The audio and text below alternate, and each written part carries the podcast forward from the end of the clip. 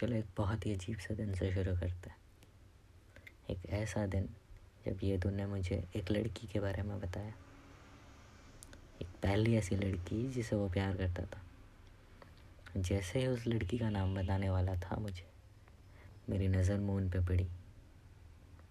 एक खुश खुशहाल हसीन सी लड़की,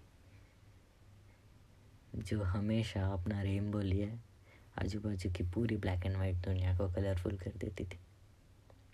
उसकी बड़ी सी स्माइल लिए सबको एक छोटी सी मुस्कान दे के चली जाती थी। पर दिन बहुत ही ज़्यादा अजीब था। इतना अजीब कि मून आज ज़रा भी स्माइल नहीं कर रही थी। ये देख के कॉलेज का सिक्योरिटी गार्ड तक हैरान था कि उसे किसी ने गुड मॉर्निंग विश नहीं किया।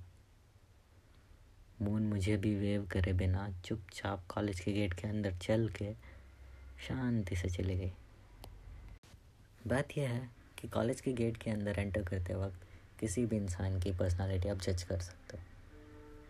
कैसे कर सकते हो नहीं बताऊँगा बट कर सकते हो। जैसे मून वे ले लो। वो पहले से नहीं करती थी। आज पहली बार था कि उसने मुझे वेव तक नहीं किया।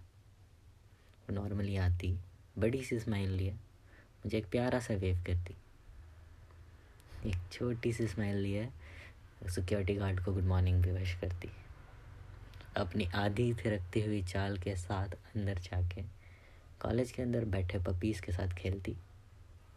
उन्हें बड़ी सी स्माइल देके उनको थोड़ा सा सहलाती और चुपचाप अंदर चली जाती। कॉलेज के बेल बजने से कुछ टाइम पहले ये दो अंदर जाता। अपने दोनों कंधों पे बैग लटकाए, हाथ में बिस्किट का पैकेट लिया। छोटी सी, प्यारी सी स्माइल लिए वो चुपचाप चलते जाता।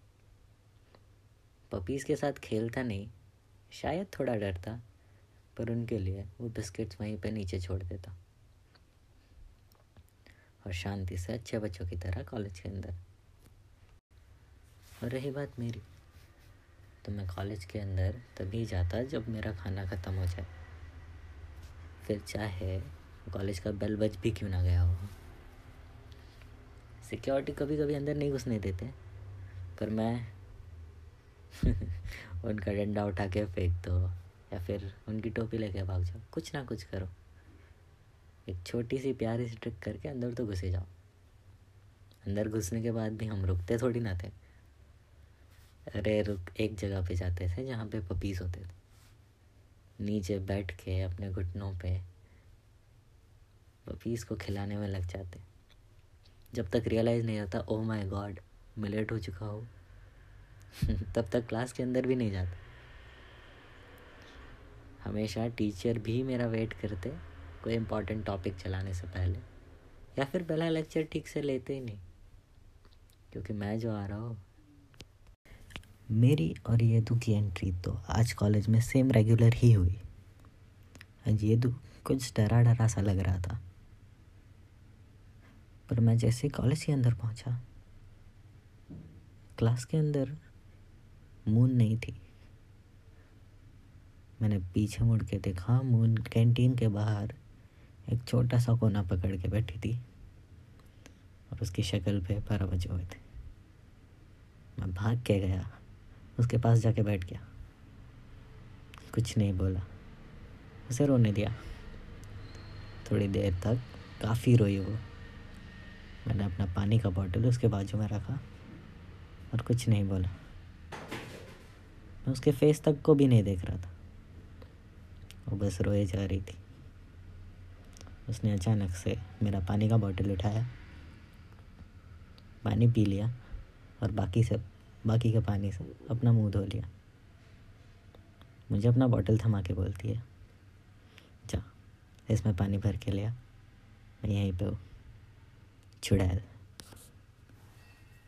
मैं खड़ा हुआ वाटर कूलर के पास पहुँचा। पानी भरते भरते मैंने देखा, एक कोने में सीसीटीवी की सर्विलियंस से चुप के ये तो खड़ा है। ये तो काफ़ी डरा सहमा सा था। पता नहीं क्यों आज उसे क्लास नहीं जाना था। मैंने ज़ोर से चिल्लाया, ओए, पढ़ाई कौन करेगा रे? मेरे लिए नोट्स तुझे ही बनाना है राइट ये डर के मेरे सामने देखता है। सॉरी बोलने की कोशिश करता है, पर कुछ बोल नहीं पाता।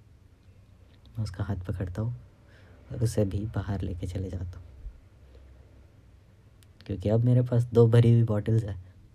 और ये दो जो वापस बॉटल भरने अंदर जा सकता है। वो मुझे सवाल तक नहीं करता कहाँ जा रहे हैं और हम कैंटीन के बाहर जाके बैठ जाते हैं। जहाँ पे मून अभी भी शांति से बैठी हुई है। सच में बड़ा अजीब सा दिन है कि ये दो आज पहली बार बंक कर रहे मून को रोते देख, मैं बोलता हूँ, चलो बोटिंग करने चलता मैं ये दू और मून दोनों को अपने कॉलेज के पीछे के बड़े से तालाब के अंदर, एक छोटी सी बोट के अंदर बैठा के तालाब के बीच में ले जाता हूँ। और फिर दोनों को पूछता हूँ, क्या तुम दोनों का मुँह क्यों लटका हुआ है? देखो, तुम दोनों मेरे बेस्ट फ्रेंड हो, इसलिए तुम दोनों ही मेरी सेम प्रायोरिटी हो। यहाँ पे हमारे अलावा ना ही कोई सुन सकता है, ना ही हमें कोई कुछ डांट सकता है। और ये बात इस तालाब के बाहर कभी नहीं जाएगी, ये मैं प्रॉमिस कर सकता हूँ। तो कौन पहले शुरुआत करेगा? ये दो और मून दोनों शांत होते कोई कुछ नहीं बोल पाता।